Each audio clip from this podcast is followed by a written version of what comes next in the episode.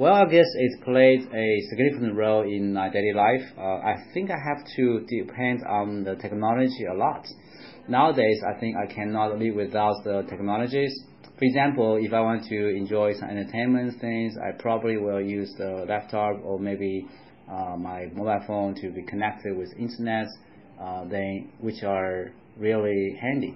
Uh, besides, if, if you want to go to some like buildings or take the subway or train, you have to show your health codes, uh, something which is something in your mobile phone.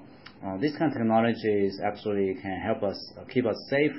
Uh, meanwhile, those technology maybe innovations can improve my study or work efficiency, like the fax machine or maybe the printing machine.